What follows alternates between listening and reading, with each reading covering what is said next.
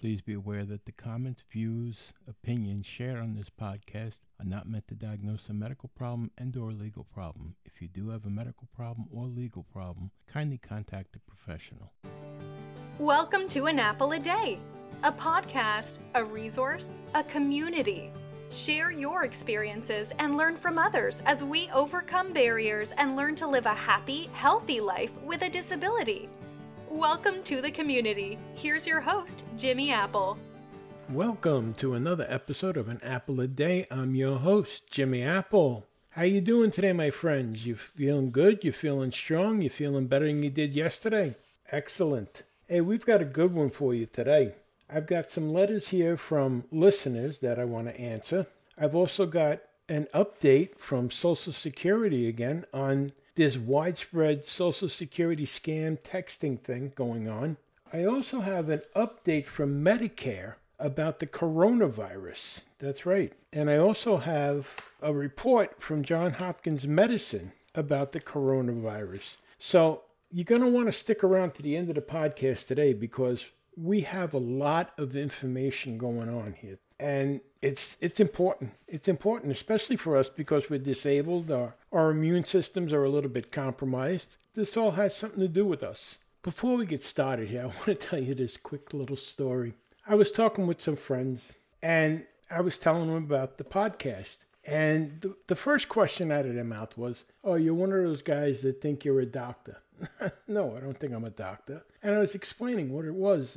He, he, thought it was, you know, one of those boring podcasts where you're giving out advice, but you don't have a medical license. And I told him, no. I said, we're a, we're a different type of group. I said, we share advice with each other and we help each other out with life hacks, with tips, with tricks to get around the limitations, the obstacles that are in front of us. We help ourselves get through problems that, you know, maybe other people have been through before that we haven't been through yet. So we were just talking and I noticed one thing. When you talk to people that aren't disabled, they always gauge the conversation to be about disability. Have you ever noticed that? Like, for example, I used to go fishing. Oh, I used to go fishing every week with a group of guys. We used to go out to Brooklyn, New York, get on a party boat, go out blue fishing overnight. And during the week, we'd be talking about it. And anyhow, when I got hurt, I couldn't I couldn't do it anymore. I couldn't climb up on the boat and the whole nine yards. But they stopped talking to me about fishing. And everything that they talked about had to do with disability. And they tried to mangle the topics together, if you know what I mean, like fishing and disability, how it must be so hard. And then when I had the amputation and they seen that, they kind of shied away from all talk of anything that had to do with anything about fishing because in their mind, somehow, I couldn't even think about fishing anymore. It was like the only thing on my mind they thought was disability. I'm disabled. And that's the only way they seen me was as a disabled person. And you know, that's something that we have to dispel. That's something that us as disabled people have to dispel with, with the able bodied people. We have to let them know. I've said it a million times on this podcast. We are not disabled people. We are just people with a disability. No different, no different than somebody that says has a big nose. Would you, would you not talk to somebody with a big nose about fishing because they have a big nose? No. So why would you not talk to somebody about fishing because they have a disability? I know somebody that works with the developmentally disabled. And, you know, some of those guys, they look a little bit rough. Like they've been through it. They have traumatic head injuries and stuff like that. And maybe they can't verbalize the same way anymore. But I'll tell you what, you sit down and talk to them. If they're into sports or whatever they're into, if you talk to them about whatever they're into, their eyes light up and they can hold a conversation with you, given the chance. But most people wouldn't give them the chance because they look at them and they say they're disabled. Again, we have to dispel that myth that we're just disabled. It's that's very important. It's very important to me anyway. I don't want people to look at me and say, "Oh, there's that guy in the wheelchair." I want them to look at me and say, "Hey, there's Jimmy." I I just don't want I don't want people to feel bad for me. I don't want people to think that I'm less of a person because I'm in a wheelchair. And I don't think they do it maliciously. I think they do it out of empathy or sympathy. I don't think I don't think that they're being mean or mean spirited, but I do think that they're trying they're trying to be kind in a way, backhandedly, I guess. But that's something that we have to we we have to show ourselves. We have to we have to be able to show ourselves that we're more than a disability. I just wanted to put that out there. I just thought it was weird that somebody that that I know still in this to this day still does that. But let's move on here. Let's get started. I want to I want to talk about these letters that I got from listeners. So let's get started here.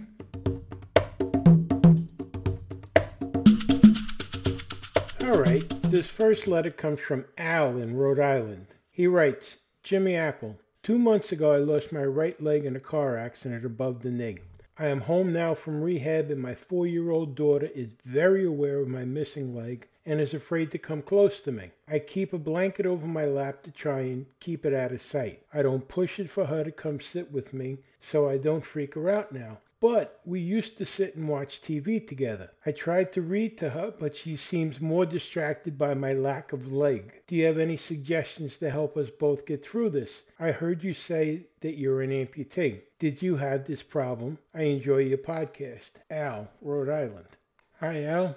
Uh, yeah, similar problems. When I first had my leg amputated, it was below the knee, and I didn't have any little kids of my own around at that point. But I did have a neighbor who had a little girl that used to love to come over. She we were like a, a pseudo aunt and uncle, my wife and I. And the one thing I was afraid of was that she was gonna freak out when she didn't see my leg. And everyone said, Don't try to hide it, because I did the same thing you did. I put a blanket over it and she she noticed it. She noticed it right away and she was curious about it, but that was that. She after that she didn't even pay attention to it. As a matter of fact, when I got my prosthetic the first time, she was more surprised that I had 2 feet again.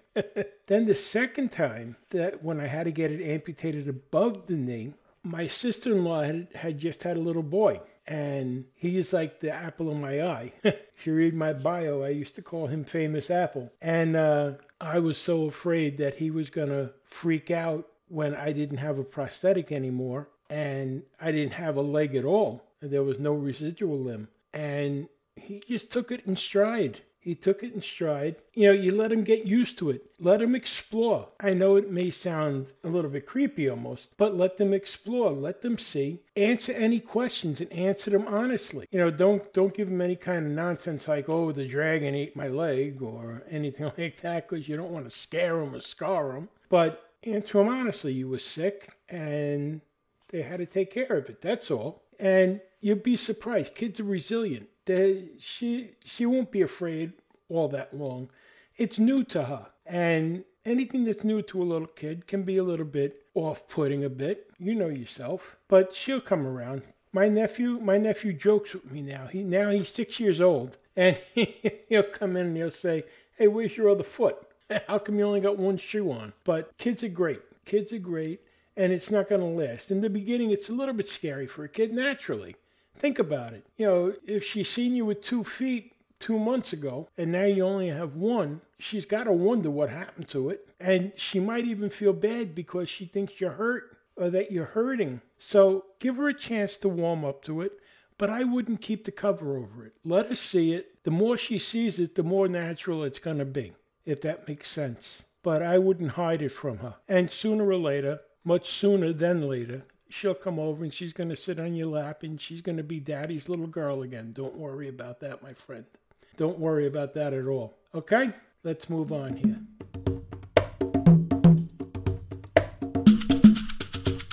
Okay, our next letter here is from Tom from Norfolk, Virginia. He writes Jimmy, I've been permanently disabled for four years. I was hurt on the job and lost a good amount of use of my legs due to nerve damage. When I was first home, Everyone was eager to help me with what I needed done. Lately, if I ask my kids to do anything for me, they act as if everything is one big inconvenience. My son tells me I should start doing more things for myself instead of depending on everyone else. My son has gotten very insulting towards me. I think that he believes that I may not be doing as much as I could or should. His attitude has gotten progressively worse since we've had to cut back on things over the last couple of years. We're down to one car, basic cable, Netflix. We have less takeout food, etc. I believe a big part of the problem is that he's a teenager, 16, and I can't afford to give to him like his friends' parents give to them. Is there anything I can do to make this situation better for my family? Sincerely, Tom, Norfolk, Virginia. Well, Tom, you have a tricky one here. Um, I have two answers for this, and you may not like either one, but I'm going to give you both answers. Number one, when you first got hurt, did anyone sit down with the family and tell them, look, things are about to change here? I mean, when a parent becomes disabled, that's a catastrophe. You're, you're one of the breadwinners in the family, and things are changing drastically. Money changes, circumstances change, and the kids, unfortunately, have to be made aware.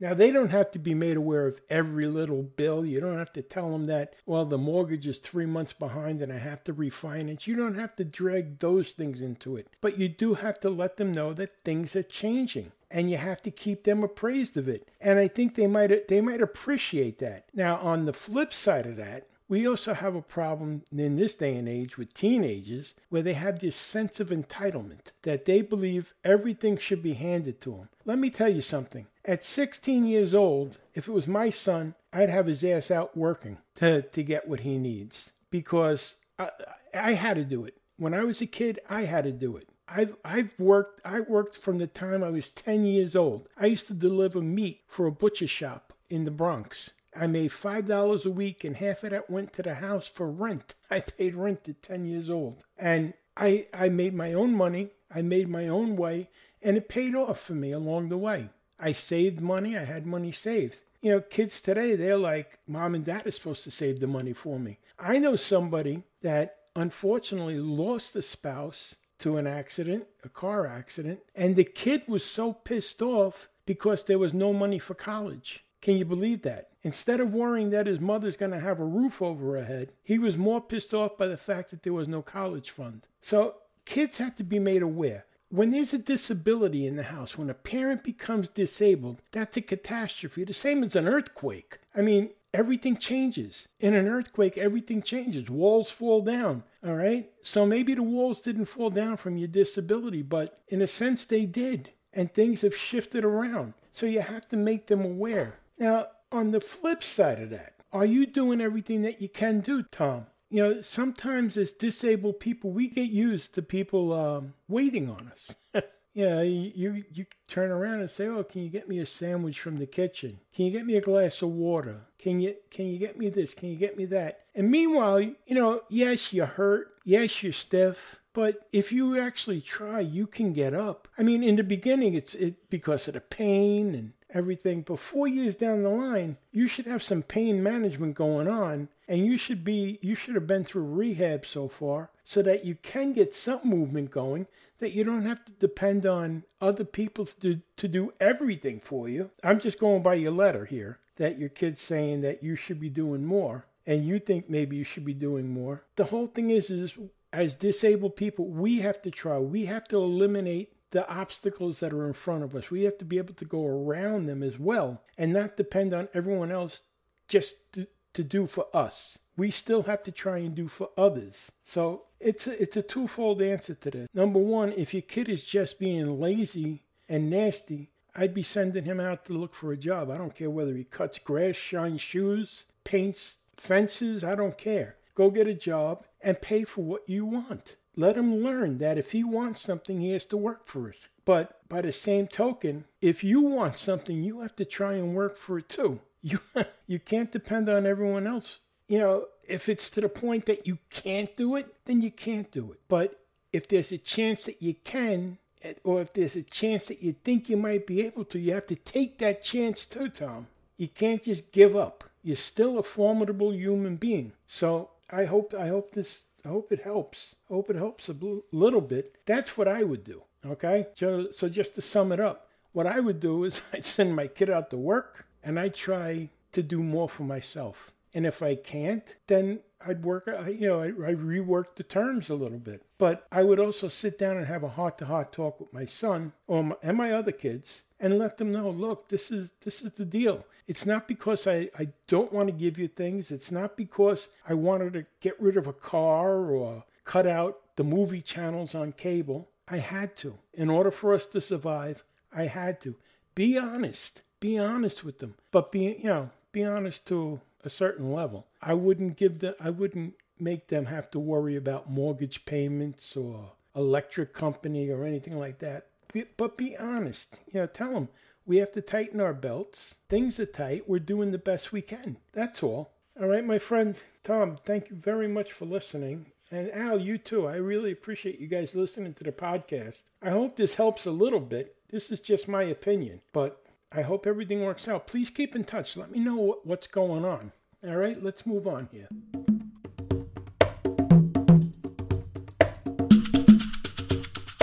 Okay, our third and final letter today is from Anna in Columbus, Ohio. She writes Jimmy Apple, is there a good way to prepare your kids to tell them that their dad has become disabled because of an accident at work and things are going to have to change drastically. My husband and I have already discussed that we will have to sell our house and downsize. We've only been in this home for three years, but with the cut in income, there'll be no way that we can keep up our house responsibly. We've attempted to keep up appearances for the last six months, but are going through our savings much quicker than anticipated, and we're still a ways off from SSD. Any suggestions you have would be greatly appreciated. By the way, I've been binge listening to your podcast and I have a suggestion. Maybe you could make programs for the disabled person's family too, like ways to handle the responsibilities to the disabled family member. Signed, Anna, Columbus, Ohio.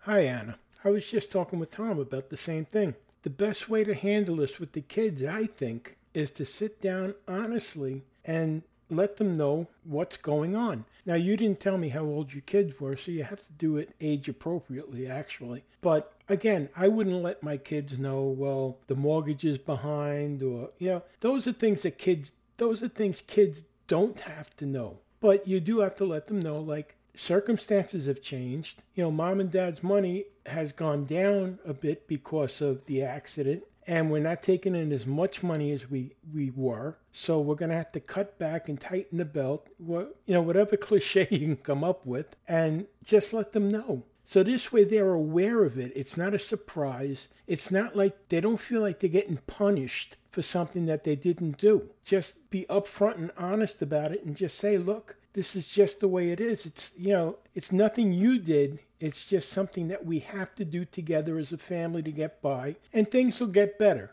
And they will get better eventually. That's how I would handle it with them. Now, as far as your suggestion, I think that's great. I really appreciate the suggestion. And you know what? I'm gonna I'm gonna look into that as far as uh, maybe do a couple of episodes for caretakers because they need the help too. You know, they need they need the encouragement, the same as the disabled person needs the encouragement. So I'm going to look into that. Maybe I can get some guests that are caretakers on here and we can get that going as well. But thank you so much and thank you for binge listening. That really makes my that makes my day. So thank you very much Anna, Tom, Al. Thank you so much for writing in. I hope to hear from you guys again. Let me know how everything is going and keep listening. And please tell your friends about the podcast. Share it with your friends. And I don't know if you read it on the description yet, but we opened up a new Facebook group. It's Facebook slash groups slash disabled living. It's a group for people who are disabled, their caretakers, their families, their friends. It's a place there to go and share tips, tricks, friendly notes with other people in the same position. You never know, you'll make new friends, and it's a nice place. It's a nice place to go. We have a poll up there right now about daylight savings time, so go take the poll. Okay? So let's move on here. But thank you, thank you again, everybody. Thank you for the letters. I really, really appreciate it. Let's move on. I have a message here from Medicare.gov. Here's what to know about the coronavirus. You've likely heard about the coronavirus, officially called 2019 novel coronavirus or COVID 19, in the news. While there isn't a vaccine yet and the immediate health risk remains low, Medicare is here to help. Your Medicare Part B medical insurance covers a test to see if you have coronavirus. The test is covered when your doctor or a healthcare provider orders it if you get the test on or after February 4th, 2020. You usually pay nothing for Medicare covered clinical diagnostic laboratory tests. To prevent the spread of this illness or other illnesses, including the flu, wash your hands often with soap and water, cover your mouth and nose when you cough or sneeze, stay home when you're sick, and see your doctor if you think you're ill. Visit the Centers for Disease Control website for information on the coronavirus. Sincerely, the Medicare team. Note, your provider will have to wait until after April 1st, 2020 to submit a claim to Medicare for this test. Okay? I just wanted to share that with you. That came in the email today. So Medicare is on the ball with that. Medicare is ready to check you for the coronavirus if you feel sick. Let's move on here.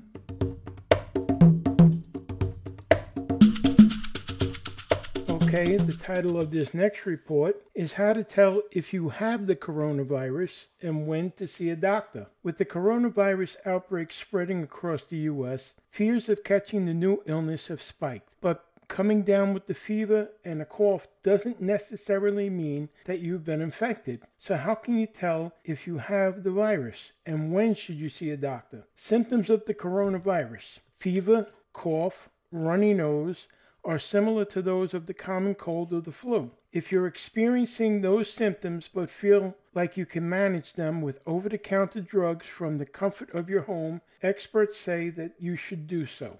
If you feel well enough that it weren't for coronavirus, you wouldn't see a doctor, don't see a doctor. Lawrence Sauer, an assistant professor of emergency medicine at Johns Hopkins Medicine, told the Washington Post. If your symptoms are more severe, fever that won't go away, shortness of breath, lethargy, then it's time to call a doctor. However, most cases of coronavirus, officially known as COVID 19, have been mild, so if all those with the common cold flood emergency rooms, it'll make it tougher for professionals to treat critical ill patients. Plus, you could also pick up the virus at a hospital if you don't already have it. If you don't have a fever, you probably don't have the coronavirus. The Centers for Disease Control and Prevention also suggests seeking medical help if you are showing symptoms and you've been in contact with a person who has COVID 19 or you've traveled to or live in an area with an outbreak. Your healthcare professional will work with your state's health department and the CDC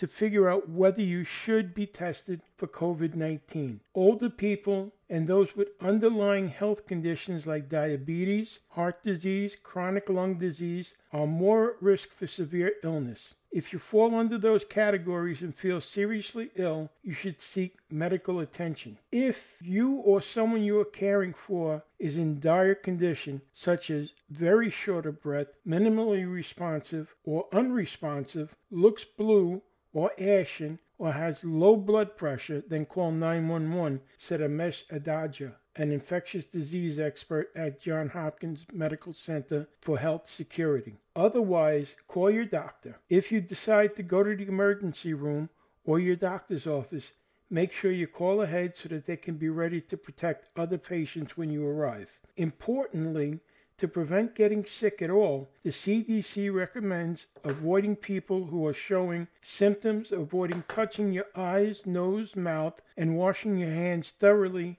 and frequently. This means washing with soap and water for at least 20 seconds. If soap and water are not readily available, use alcohol based hand sanitizer with at least 60% alcohol. It is not necessary to wear a face mask if you are not sick. Face masks should be used by people who show symptoms of the coronavirus to help prevent the spread of the disease to others.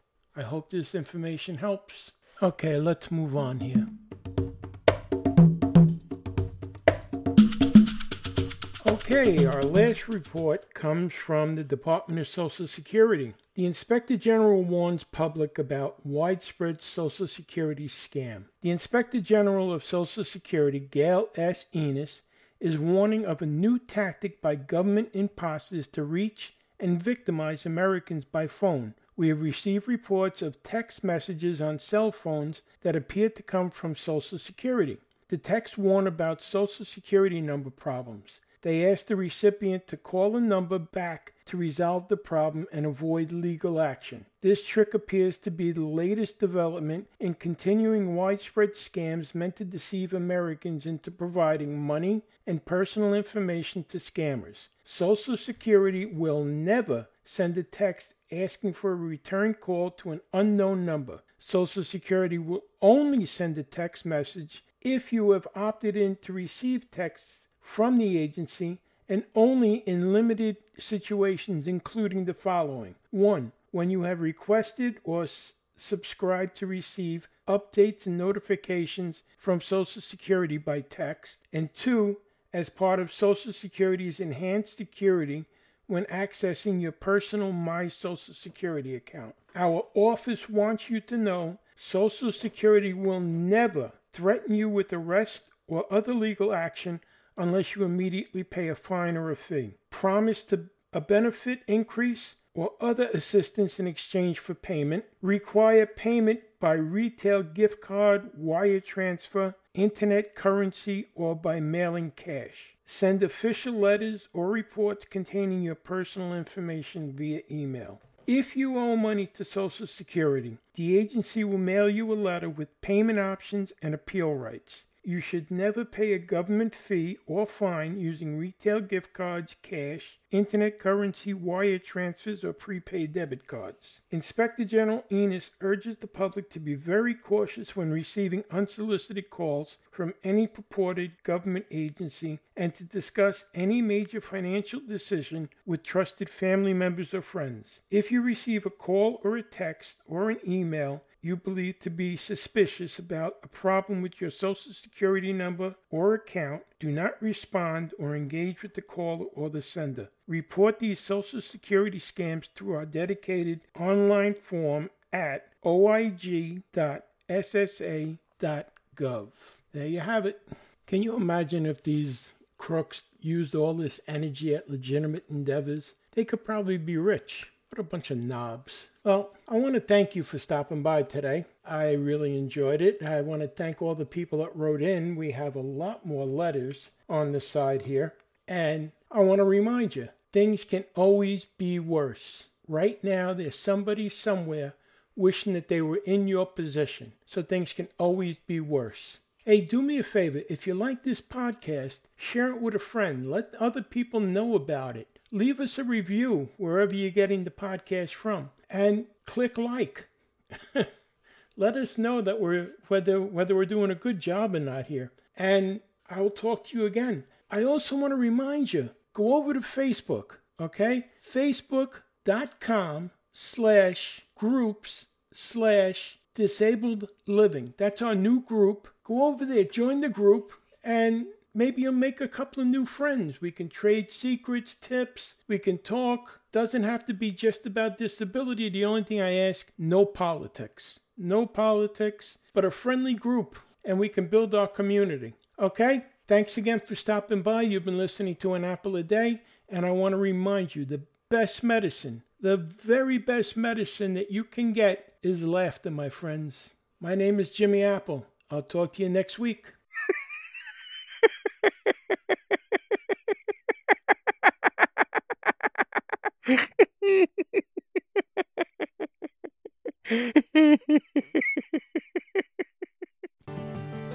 Thanks for listening to An Apple a Day with Jimmy Apple, your gateway to a happy, healthy life.